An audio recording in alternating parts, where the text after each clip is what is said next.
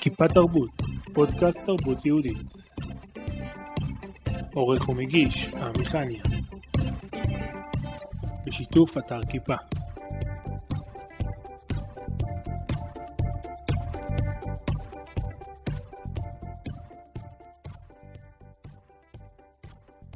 נועה יקרה, התקשרתי אלייך אתמול לבקש סליחה ולא רצית לסלוח. אני ממש מבקשת שתסלחי לי. עבר הרבה זמן, אני בטוחה שכבר... תודה איילה, אני לא סולחת. תחפשי מישהי אחרת שתכתוב לך מכתב, כי אני ממש לא מתכוונת לעזור לך בזה. אני לא מכירה אותם יותר. זהו. אני שכחתי מה שקרה שם. אני לא זוכרת את איילה, אני לא זוכרת את מאיה, ולא זוכרת את רוני, ואת איך שהיא הייתה מתעלמת מהשאלות שלי, כאילו שאני לא קיימת. מה שמענו עכשיו? חלק מההצגה של סליחה זה היה בכוונה, על נועה שמתמודדת עם חרם שעשו עליה בבית ספר, ועברה לבית ספר אחר, וזאת שפגעה בה, איילה, מנסה להשיג ממנה איזושהי טובה שהיא צריכה, ובשביל זה היא מבקשת ממנה סליחה. ועל הלמידה של שתיהם, איך להצליח להשאיר את הפגיעה הזאת מאחוריהם, ולהתנצל באמת. שלום לרעות סטופל שפירה. יפה. בוא נתחיל שתציגי את עצמך.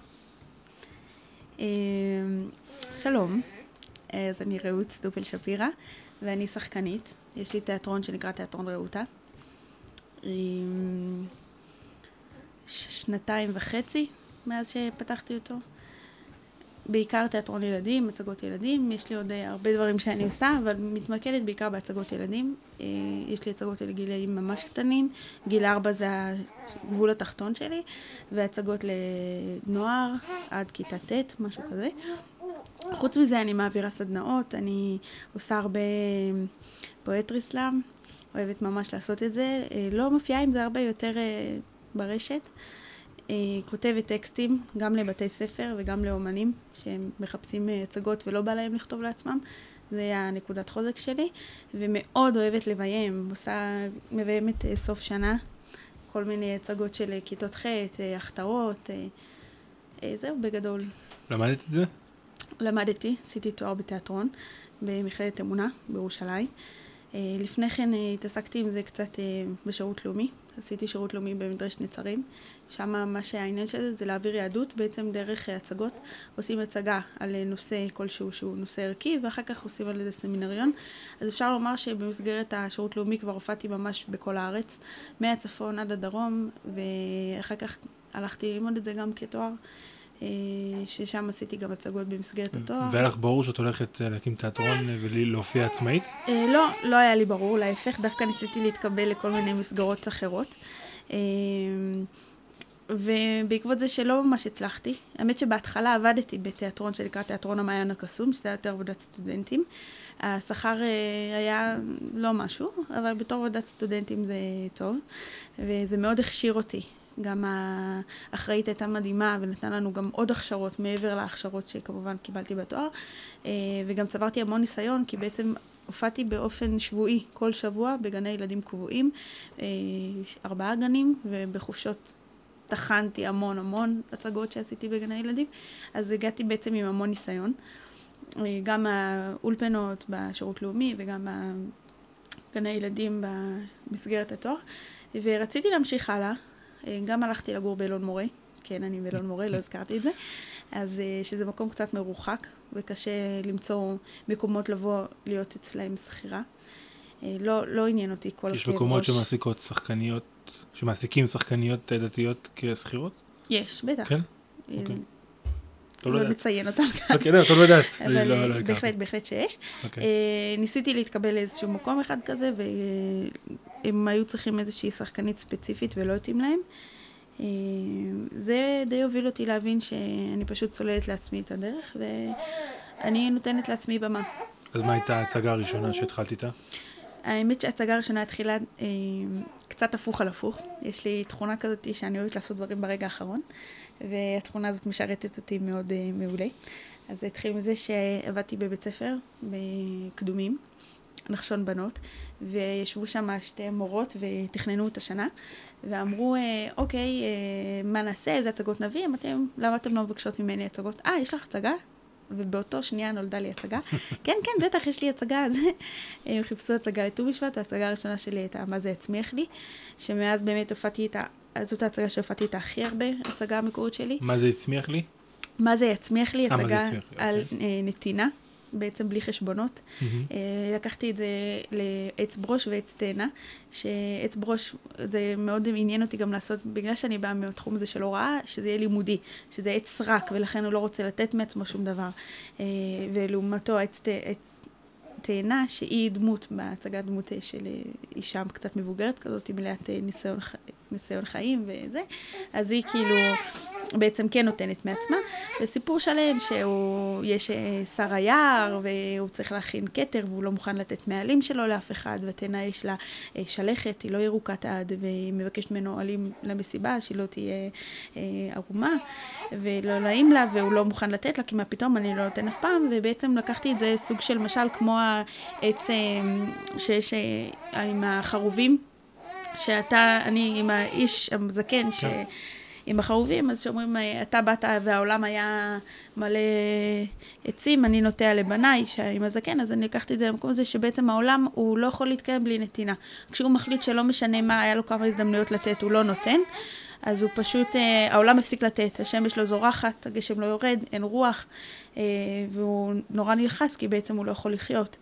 והוא עובר איזשהו תהליך שרואים שגם אותו נטעו, זו הצגה שנכנסת בו בובות דווקא של ילדים, שזה הפוך על הפוך, כי הדמויות הן דמויות שמרחיקות את זה מהעולם של הילדים, והתיקון הוא דרך הילדים, שהם בעצם, הוא לא רצו לתת אותו, כי הוא לא נותן צל, והוא לא נותן פירות, הוא לא נותן פרחים, ונטו אותו בכל זאת. והוא בעצם מבין שככה העולם הוא עובד, הצגה מאוד מאוד יפה, ובעיקר עולה בסביבות ט"ו בשבט. ואת משחקת אותה לבד? לא, שתי שחקניות. אז עוד לא, כאילו, מחרת הצגה, כשאת צריכה להביא עוד שחקנית, ועוד הלכת לתיאטרון. נכון.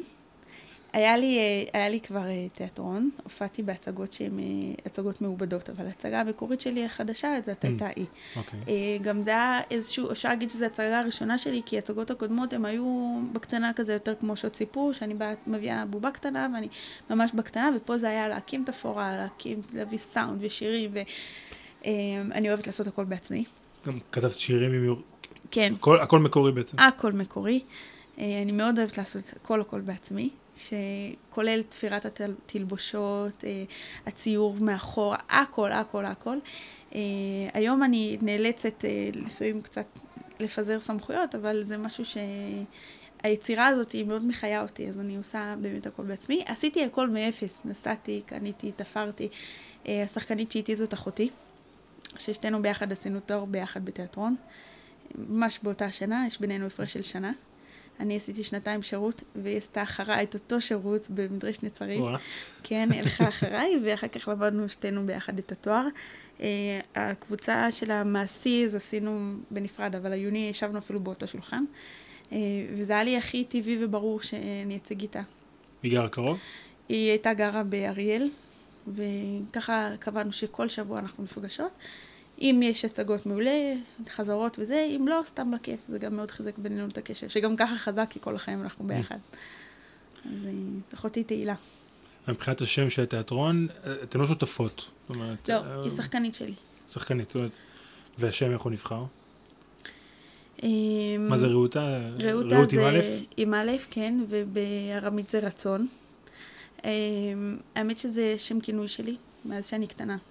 מלא קוראים לי רעותא עד היום, אנשים שגם לא יודעים שיש לי את העסק הזה שקוראים לו רעותא, זה פשוט סוג של השם שלי, וזהו, זה היה לי כזה טבעי לקרוא לזה רעותא, ואחר כך גם אמרתי וואלה, זה באמת מעיד על רצון מאוד חזק, שבשביל להקים עסק צריך רצון מאוד מאוד חזק, במיוחד שגם זה היה אחרי חוויה של חוסר הצלחה כביכול, שלא קיבלו אותי, למרות שזה לא היה אישי כלפיי או כלפי המשחק שלי, אבל החוויה הזאת היא מאוד הייתה לי חזקה, וזה סוג של תשובת המשקל כזה.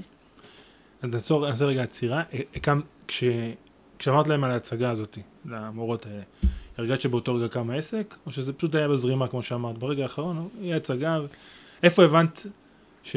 באמת יש פה עסק. גם לכתחילה, יכול להיות שהתחלת את זה ספונטני, ואחרי זה הבנת שיש עסק, או שמההתחלה אמרת, זה יהיה העסק, יהיה לי פה תיאטרון, והוא... זה היה קצת לפני. אני ואלי בעלי דיברנו על זה הרבה. אלי בכללי הוא מאוד מאוד תומך מההתחלה. האמת שכשלמדתי תיאטרון, אז הרבה אמרו לי, מה דוסית, מה את לומדת תיאטרון? ואני לא הבנתי מה זה קשור, אולי כי גם אחותי הגדולה למדה תיאטרון. וואו. אנחנו 3 אחיות שלמדנו שם ועשינו את התואר הזה, והתיאטרון הוא משהו שסובב המון בבית שלנו. בכללי סבתא שלי התחילה עם זה. הייתה אמורה לפסיכודרמה, והיא תמיד הייתה עושה לנו, מלמדת אותנו גם לכתוב נכון, סיפורים, ולהמציא מאפס, וגם להציג והכל.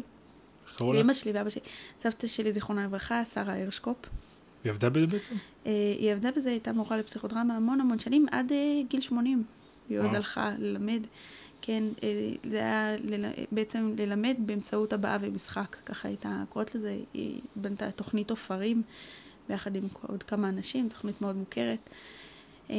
האמת היא שאפילו היא לימדה אותי בכיתה א', היא לימדה בבית ספר שאני למדתי בו.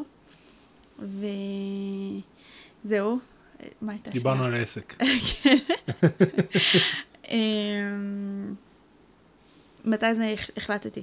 אז זהו, אז אלי מאוד מאוד תמך, ויום אחד פשוט חזרתי הביתה, היה לי יום הולדת, והיה על המיטה מזוודה מלאה בבובות תיאטרון, שזו הייתה המתנה שלי ליום הולדת.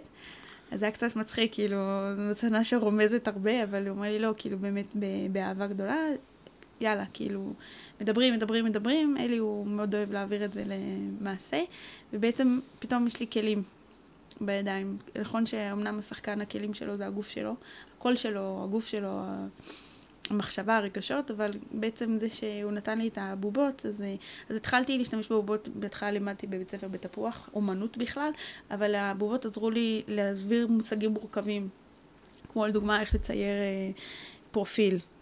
אז כל פעם הייתי מנהלת דו שיח עם הבובה, והבובה בעצם ביטאה את החוסר הבנה, שלפעמים לתלמיד קשה בעצם לשאול, או לא נעים לו, או חושב שכולם מבינים ורק הוא זה, ואז הבובה שאלה אפילו שעות שהן טיפה טיפשיות, אבל זה בעצם עזר להעביר ולדייק, וגם זה שבר איזושהי, שבר דיסטנס בצורה חיובית.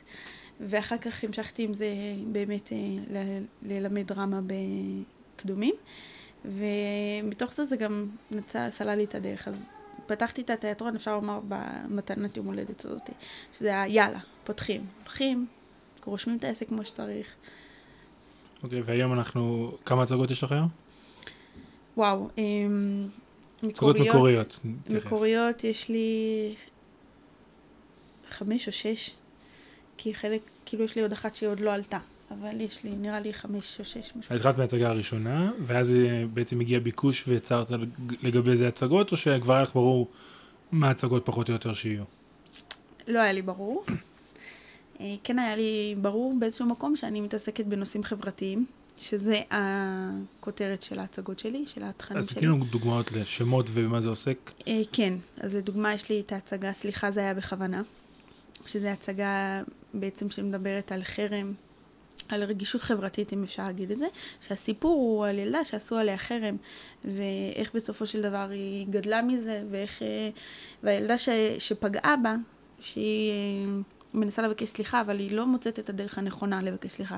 סליחה זה היה בכוונה, זאת אומרת, היא מבקשת סליחה, והיא ממשיכה לפגוע תוך כדי בקשת הסליחה. היה לי מאוד חשוב לעשות על זה, על הנושא הזה, כי הרבה פעמים ילדים הם לא רגישים, לא בכוונה. וזה היה משהו שהוא מאוד דיבר אליי גם בחוויה האישית שלי, שחוויתי הרבה פעמים אני באופן אישי מאוד מאוד רגישה. והייתי נפגעת בשביל אחרים.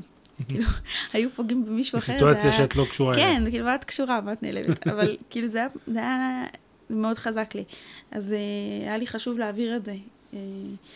איך נכון באמת לבקש סליחה, וגם שמתי דגש פה שזאתי שנפגעה, לא הייתה איזה אחת שלומי לזלית, איך שלא אומרו בזה. כאילו מישהי מסכנה כזאת שגם ככה דורכים אליה, להפך, היא הייתה אחת שיש לה בגדים ממותגים, והיא נראית טוב, והיא חכמה, ואחר כך היא עוברת לבית ספר אחר, ויש לה חברות, בעצם לשבור את הדבר הזה, שזה יכול לקרות לכל אחת, שהיא פשוט נקלעה לסיטואציה הזאת, על ההצגה הזאת. איזו הצגה שהיא לא תיאטרון בובות? לא, היא הצגה שהיא בכלל בלי בובות, שהיא גם לגילאים קצת יותר גדולים. אנחנו מופיעות איתה עד כיתה ו', כמובן שתי שחקניות. גם בנות? רק בנות. רק בנות? כן, בכללי אני מופיעה רק לבנות, לבנים עד כיתה ג', לפי הוראת הרב אליקים, וגם אבא שלי, שהוא גם רב. אבל ההצגה הספציפית הזאת היא רק לבנות, כי היא גם מאוד הצגה של בנות. אני לא יודעת איך זה אצל בנים, כל הקטע הזה של חרם וזה, ואני חושבת שמלכת הכיתה וכל מיני מושגים כאלה, זה מושגים שיותר מתאימים לבנות. בכללי התפורה ורודה, שמתי לב בכללי בהצגות שלי, שאם השחקן, הדמות שלו היא של בן, אז גם בנות מתחברות, ואם הדמות הראשית היא בת, אז לבנים נורא קשה להתחבר. שגם בלימודים שלי מבחינה מקצועית למדנו שהרבה יותר טוב לעשות, אם הדמות היא ריאליסטית, אז שבת תציג בת ובן יציג בן, כי אחרת זה כאילו קצת מוזר. האמת שהייתי פעם בהצגה שעלה בן עם זקן והציג בת. באמת, כאילו, זה לא אמין, זה לא עובר מסך, זה כאילו, תסתכל עצמך רגע במראה, תצחק, תבין שאתה לא עושה את זה, תחליף את הדמות, כאילו, אפילו אם הטקסט הוא מתאים לבת. אלא אם כן, זה איזושהי פרודיה, או איזשהו משהו לא ריאליסטי, ואז אפשר איכשהו לעשות. זהו. יצא לי גם לשחק בתור בן, אבל מעדיפה שלא.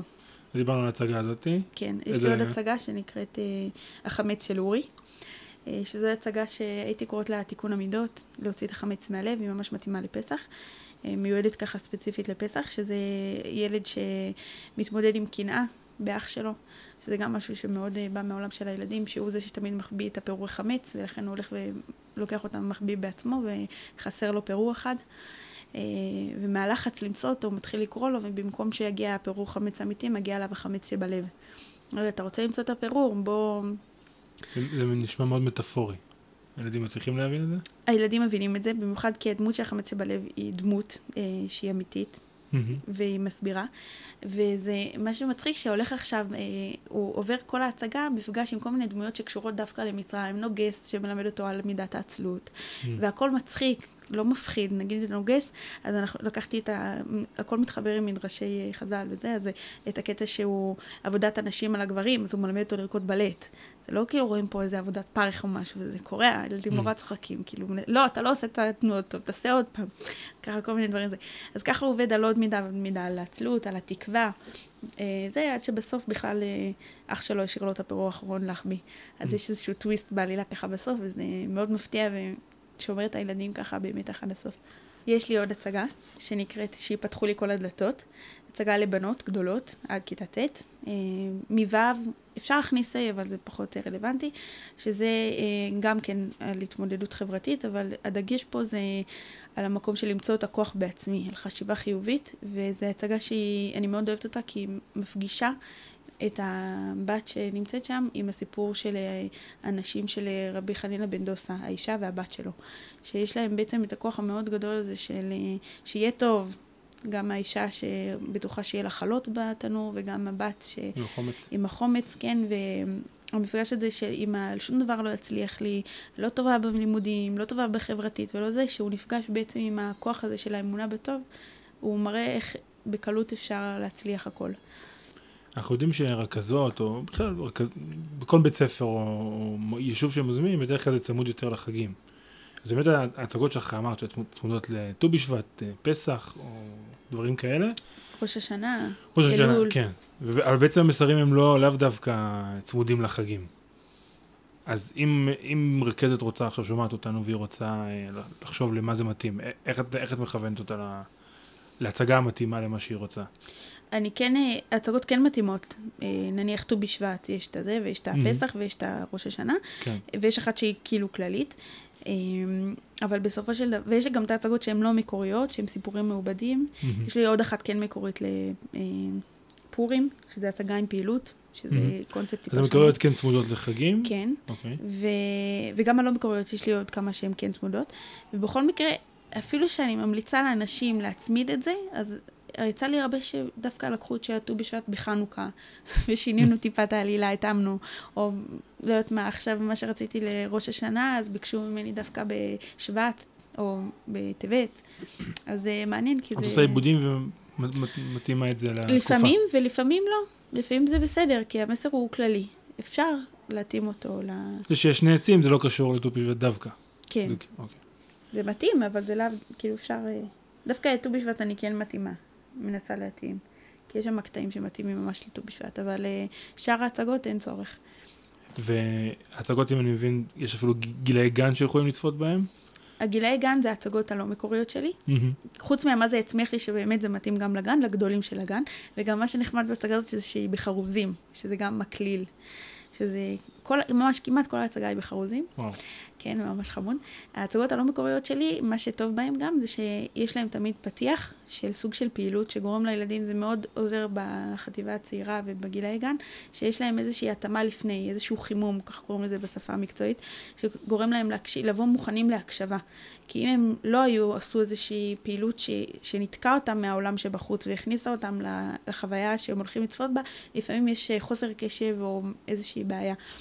וגם בסוף אני משחררת אותם תמיד עם איזשהו ריקוד של סיום, או איזשהו הבובה הולכת יורדת אליהם ואומרת להם שלום, כדי לתת להם את החוויה של לצאת, לא להתנתק פתאום. אז זה גם החוויה שלפני, אני גם מתאימה אותה ספציפית. ואיך את עושה את השיפט הזה בין להופיע לילדים בגן, שזה רמה מסוימת, עד להופיע לחטיבה תחתונה, זאת אומרת, כיתה ז' ט', נראה לי קצת מעבר קשה, אולי אפילו באותו יום לפעמים. א', אני שחקנית. צריך לזכור את זה. שבעצם כשאני מציגה, אני נכנסת לדמות. לפעמים יש מצבים שרואים אותי ביום יום ואומרים לי, מה, שחקנית?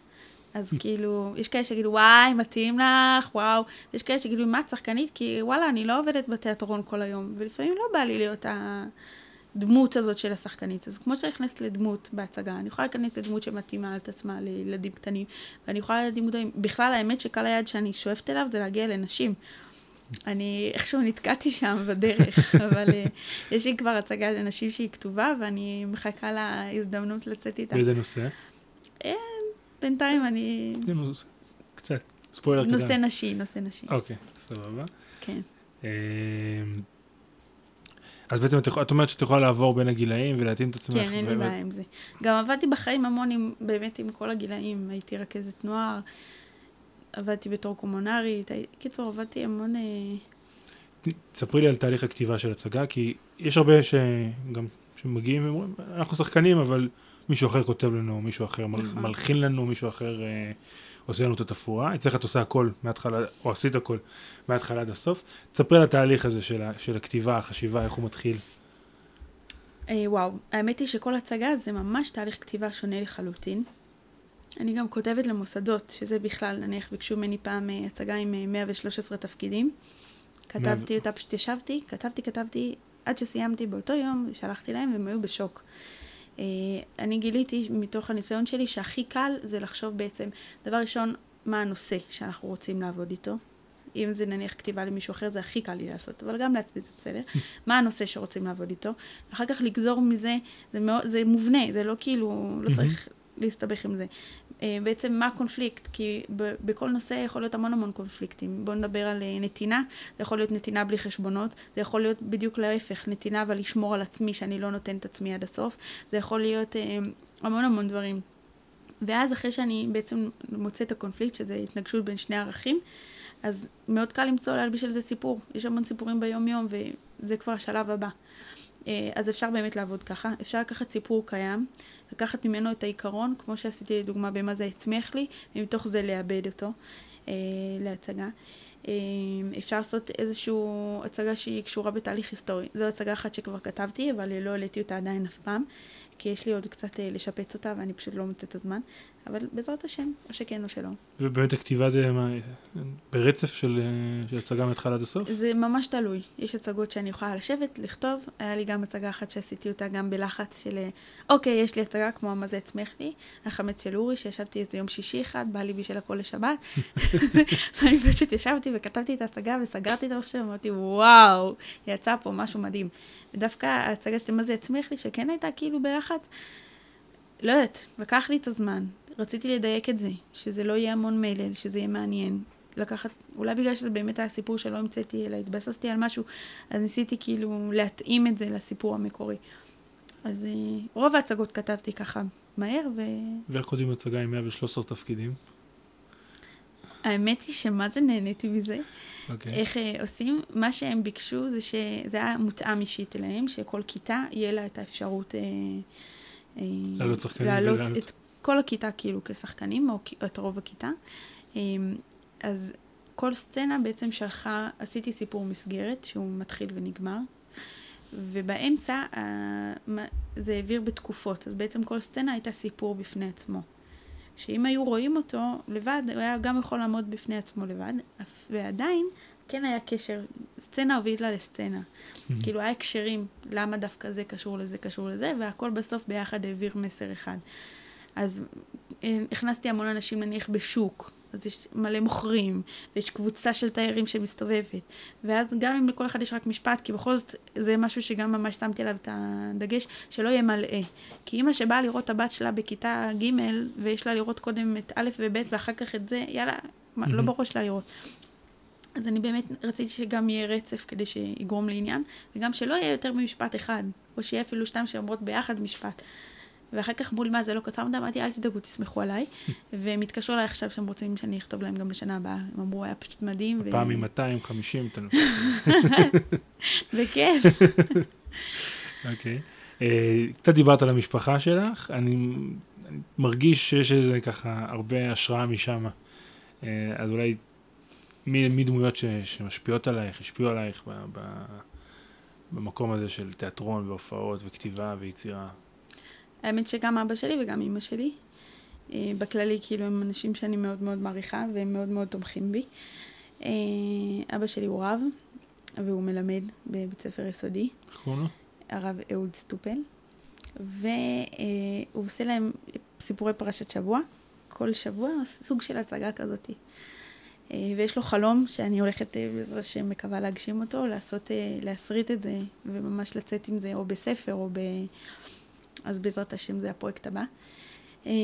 ואימא שלי שהיא גם מורה, אבל אימא שלי היא ממש ממש יש לה את כל הקטע של אהבה לדרמה וחיקויים, ובתור ילדה קטנה זה ממש הסיפורים שלה שהייתה מספרת לנו לפני השינה, אף פעם כאילו לא מונוטוני, תמיד כאילו לפי דמויות וכאלה, ואני זוכרת שתמיד בערבי שבת של שבת חורף, לוקחים שולחן הפוך, שמים עליו כיסא, שמים איזשהו וילון, וקנו לנו בובות תיאטרון, והיינו מכריחים אותם לשבת לצפות היום בתור הורי, אני אומרת, וואו, כמה סבלנות צריך בשביל זה. כן, אז האמת שהיום הילדים שלי כל הזמן עושים לי הצגות. כמו שאמרת, את ועוד שתי אחיות למדתם תיאטרון? נכון. והם אפשרו את זה, זאת אומרת, מה זה אפשרו? לא שואלים, אבל צריך איזושהי תנועה כזאת של... הם מאוד התלהבו מזה. כן? כן, כאילו... מעניין שדווקא מסביב, כאילו אבא שלי אפילו סיפר שמישהו בא עליו, מה זה, איך הבת שלך לומדת תיאטרון? זה... מצד דתי או מצד הפרנס? מצד הדתי. וכאילו, מה הבעיה? לא היה איזשהו אישהו סביב זה, להפך. תמיד כאילו מאוד גאים בי, תמיד אבא שלי שואל אותי, נו, יש עוד הצגה, תספרי לי מה קורה, איך היה. במצוות? אבא שלי לא ראה אותי בהצגה. בכל זאת בן אדם מאוד עסוק. אמא שלי, עשיתי את ההצגה שלי באזכרה של סבא שלי. וואו. אני ואחותי, ואז ראו אותנו, היה או לימוד לנשים, או לבוא לראות לילדים את ההצגה, ופשוט כל הנשים באו גם לראות. זה היה נורא מצחיק, וכולם כאילו ממש התלהבו, ונתנו תגובות מאוד מאוד חיוביות. אז אמא שלי ראתה אותי פעם אחת. כן, היא ממש ממש התלהבה. ושאר המשפחה עוסקת בתיאטרון? אחותי עושה איתי, ויש לה גם מי של עצמה פרויקט בת מצווה כזה שהיא עושה. עוד אחותי עכשיו בשליחות, בשיקגו, אז לא יודעת אולי תציג להם שם, אבל היא הייתה עושה חוגים, וגם יש לה מופע מי של עצמה, שהיא התחילה להופיע איתו בארץ לנשים, וקוראים לו בואי אימא. ושאר האחים שלי, יש לי עוד אח שהוא מופיע, הוא עובד בזה ככה מהצד, כי הוא סטודנט. תיאטרון? כן. אין לו תיאטרון משל עצמו, ואבא שלי יש מדרשה ליהדות, שקוראים לה יד ליד, שהיא מעבירה תרבות תורנית בעצם לבתי ספר לא דתיים, לפי מה שהם מבקשים, מזמינים ממנו, ובחינם. וואו. כן, הוא משיג תקציבים כדי לשלם לעובדים, אבל הבתי ספר מקבלים את הפעילויות בחינם, ורב גני, לכל הגנים גם דתיים. אז יש לי אח שעובד שם. והוא גם עושה להם מלא הצגות, הכלי הזה הוא מאוד משמעותי. את מפגש משפחתית, מלא הצגות, וכולם עושים הצגות לכולם? כן. כן? כן, אבל דווקא אני לא מהמציגים במפגשים האלה. יש לי אחים שהם יותר חיקויים, שחבל הזמן, כאילו צחוקים ממש. קודם דיברנו על למי את מופיעה, ואמר שבאמת לפי הרב לבנון ולפי שהתייעצי עם אבא שלך גם כן, ואת בעצם לא מופיעה לבנים מעל כיתה ג'. כן. זה אומר שאם עכשיו את מופיעה ביישוב ויש אבא בקהל, אז הוא יצא החוצה, או ש... לא, זהו, אז אני התייעצתי עם הרב לבנון. הוא אמר לי שממה שהבנתי בסופו של דבר, שאני לא אכתח חס וחלילה לאמת, אז הוא אמר שאם מיידעים בעצם שהמופיעה היא בת, אז... אישה, ומישהו כן מגיע, זה לא אחריות שלי. זאת אומרת, אם אני משתדלת לכתוב פרסומים שלי, שיש שם שירת נשים, שאישה מציגה בעצם, ואם מישהו בכל זאת בוחר להגיע, אז זה היה העניין שלו. בהתחלה לא הייתי שלמה עם זה. זה היה לי מאוד קשה, כי אמרתי מה, ואם נכנס, אז לא בא לי להציג בפני גברים. ואחר כך הבנתי שאם זה מותר הלכתית, אני לא אנסה להיות יותר צדיקה ממה שצריך, כי בסופו של דבר יש גם את העניין של הבחירה של הבן אדם, ואני לא אתחיל להוציא אנשים. ודווקא הרגשתי שמקומות חילונים יותר מכבדים את זה. שאני כותבת את זה, והם דואגים, בלי שביקשתי אפילו, שלא יהיו גברים. או שאם בא אבא, אז הם יכולים לבקש ממנו בעדינות שייצא. ואת בעצם, יש שוק שלם שאת זונחת או כלכלית לא תגיע אליו. כן. וזה מפריע? או ש... אין ספק שיש בזה נקודה שהיא קשה. אבל אני מרגישה הרבה פעמים, אפילו נגיד שפעם שאלתי את אבא שלי, והוא אמר לי מכיתה ב' ולא בכיתה ג'. אז אמרתי לו, אבל אני יודעת שמותר עד כיתה ג', אז הוא אמר לי, כן, אבל היום זה יותר בעייתי. היום גם ילדים בכיתה ב', זה יותר בעייתי, ובסוף הוא התיר לי גם בכיתה ג'. אני זוכרת שאמרתי, יאללה, אני אסגור את התיאטרון וזהו, כאילו אי אפשר ככה, זה מאוד מצמצם. ומצד שני, יש בי איזושהי אמונה שאומרת, אם הולכים לפי מה שנכון וטוב, אז מרוויחים מזה. לא מפסידים מלעשות את הטוב. ואת בעצם קשה עליך בית ספר יסודי, את אומרת לו, אני מופיעה עד לפה, זה הגבולות שלי ההלכתיים. בוא נאמר שכדי לא להכניס את עצמי למקום הזה, גם התאמתי את ההצגות שלי לדברים האלה. ההצגות שהן מתאימות גם לבנים, הן א' עד ג', וההצגות שהן למעבר לג', הן פשוט מתאימות אוטומטית גם מבחינת התוכן שהן רק לבנות. שזה יותר דמויות של בנות. התמודדויות של בנות, תפאורות ורודות, ואז בגלל שגם אין לי כאילו את ההצעה הזה, אז מראש זה בעצם... יפה, זה פתרון כזה... כן, שגם אני לא צריכה להגיד את זה, שלפעמים זה לא נעים לבוא ולהגיד את זה, או להתחיל, אבל להכניס רק זה, נכניס רק זה וזה. וגם בעצם, אני בעצמי לא מכניסה את עצמי למחשבות האלה של, וואי, הפסדתי עכשיו, או... אז בוא נדבר רגע על ההצגות לבנות היותר בוגרות באמת. כן. כשאני מופיע ובאה רכזת, או מי שהזמין ואומר לי את התגובה, אז סבבה, כאילו זה נחמד לי, הרבה יותר חשוב לי מה הקהל אומר. אז מעניין אותי, מה הבנות אומרות, הבנות היותר גדולות? מה התגובות שאת מקבלת מההצגות שלך? מהקהל? מהקהל, כן. האמת שאצלי זה הפוך, אני יותר מעניין אותי מה מזמין, אבל בכל זאת... יש עניין כלכלי של מה מזמין, אמר? כי זה הלקוח בסופו של דבר. נכון, אבל אני... אבל גם מעניין אותי זה. האמת היא שאני לא תמיד שואלת. מה שמאוד מעניין אותי זה לראות תוך כדי ההצגה את התגובה. כי לפעמים, במיוחד ילדים, אפילו אם הם קצת גדולים, קשה להם לבוא ולהגיד במילים, אנחנו מגיעים, היה כיף, תודה, נהניתי. אבל להגיד מה נגע בהם או לא נגע בהם, אני מאוד חובה את זה תוך כדי ההצגה. אני מופיעה, אז אני רואה אם יש קשב, אם מנגבים דימה, אם מתלהבים, אם אני שואלת שאלה, אם מגיבים לי. יש לי המון שלבים שאני יוצרת איזושהי אינטראקציה עם הקהל. שאין תכיר רבי. כן. זה בגילאים היותר קטנים, אבל בגילאים יותר גדולים תלוי איזה הצגה. אז צחוק, דברים כאלה, אז כשבאמת, וברוך השם יש גם קשב, גם צחוק. אני אגיד בהצגה על אחרים, יש מקומות שאת מרגישה שנגעת בילדה ספציפית שזה... כן, כן. א' רואים בעיניים, אחר כך רואים את זה בהתפתחות הזאת שרוצים לגשת לשחקנית, שזה גם משהו שאני קראתי לתיאטרון שלי, ראות התיאטרון נותן במה, כי היה לי מאוד חשוב לשבור את האגו הזה, שלפעמים יש, גם אם לא בצורה מכוונת, בין המרחק הזה, בין השחקן לקהל. זוכרת שראיתי איזושהי הצגה בבימה, ואחר כך ראיתי את השחקן ברכבת.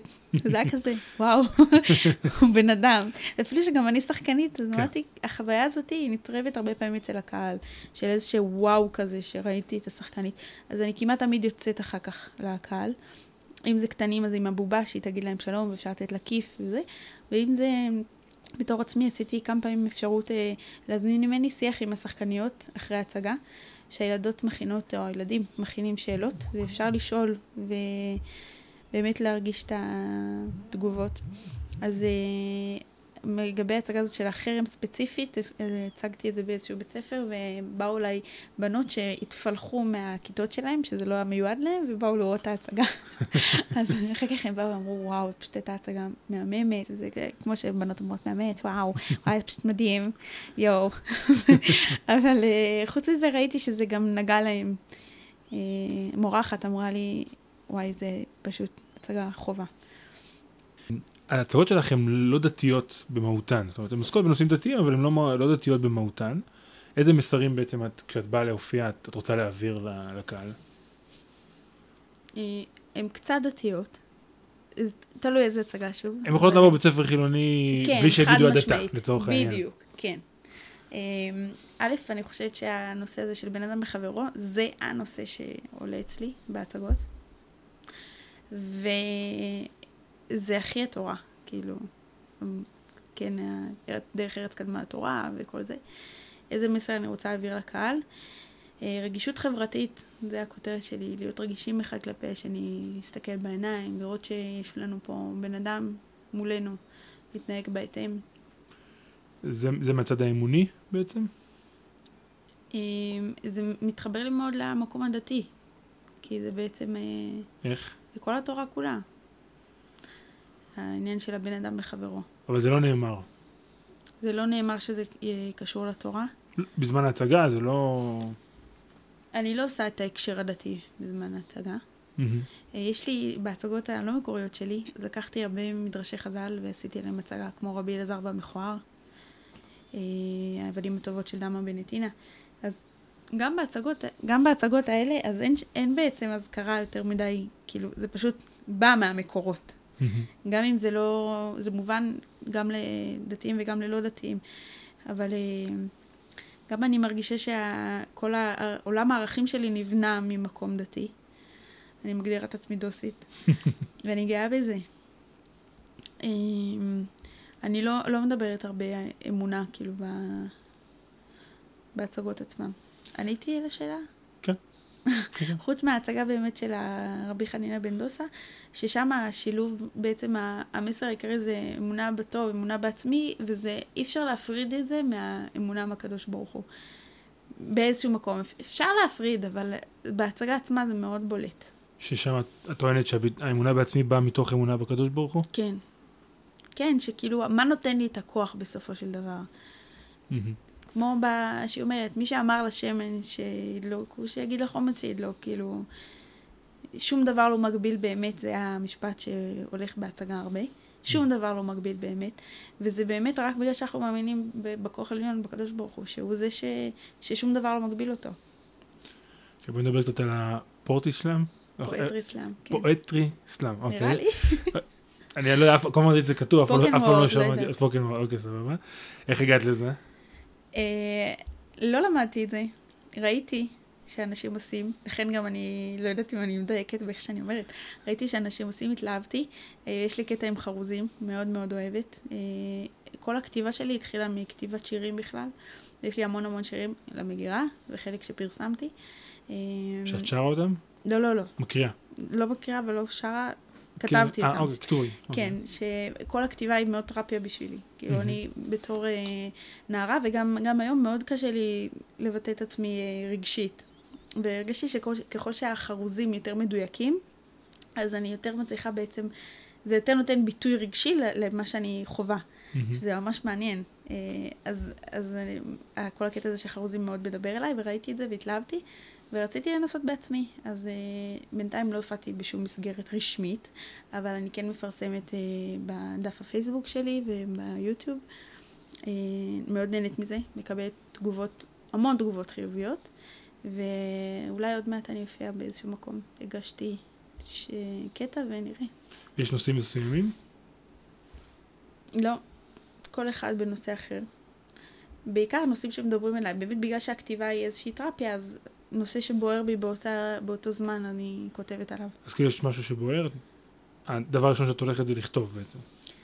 היום פחות, כי יש לי ילדים, וזה קצת מגביל, ואני אוהבת לכתוב בלילה, אז כשמגיע הלילה אני כבר נורא עייפה, אבל פעם ממש, והיום כל השירים שלי, כל הפואטרי אסלאם הזה, זה רק מדברים שהם באמת נוגעים בי, שזה איזושהי דרך גם, כי אני מצליחה להביע את עצמי רגשית, אבל לא להיחשף מאוד, כי זה, יש משהו בחרוזים, שזה כאילו מרחיק כזה, שזה כאילו יפה, זה עטיפה יפה, זה, לכן לפעמים גם זה יותר בועט, כי לוקחים איזשהו נושא שהוא מורכב, ושמים אותו במשהו שהוא כאילו מייצג כלילות ושורות. אני ראיתי כמה שלך, ואת לומדת בעל פה, אני לא זוכר שהיה לך דף. כן, כן, לומדת בעל פה. אני יודעת עכשיו כמעט את כולם בעל פה. תני לנו אחד. רגע נבחר.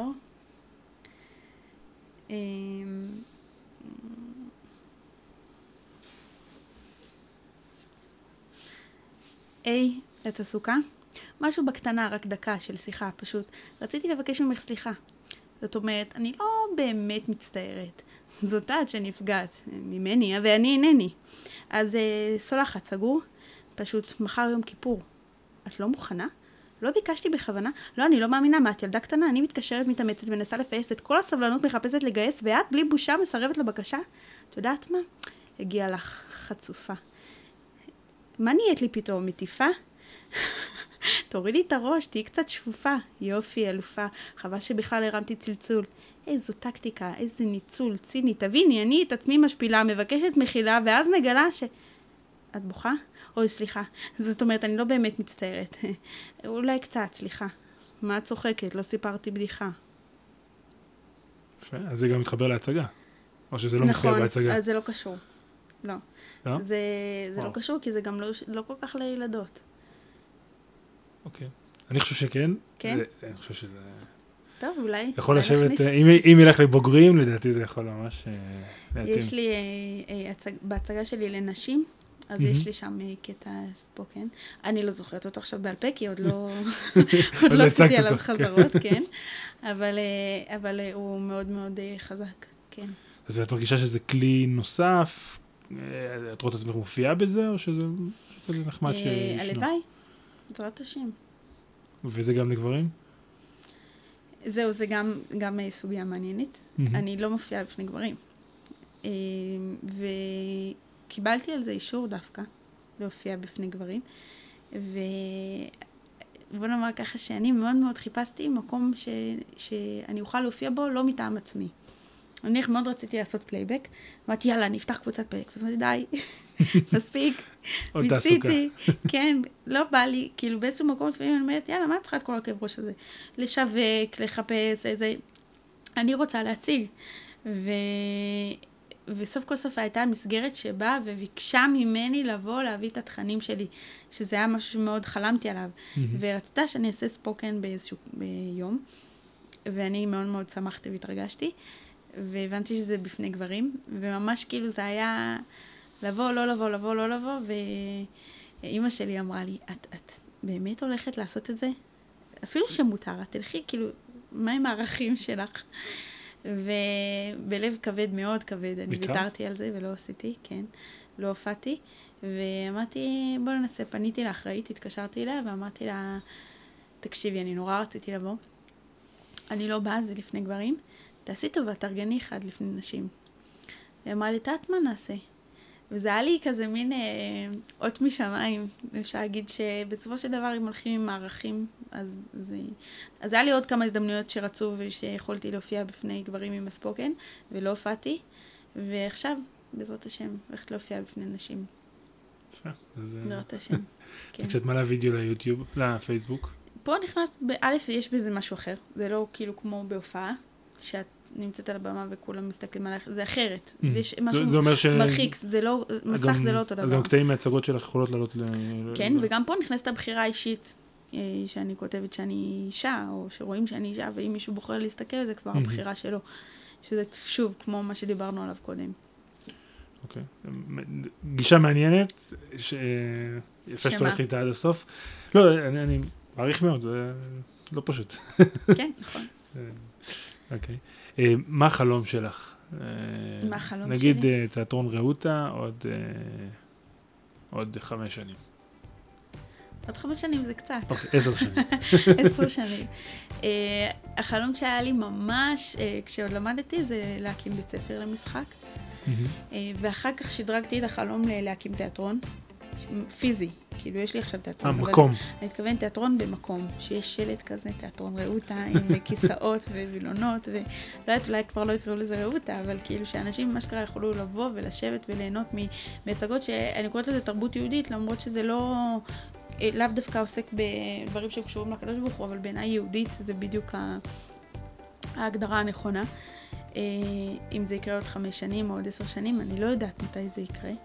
אני מאמינה שיקרה משהו, כי אני גם מאוד אוהבת ללמד.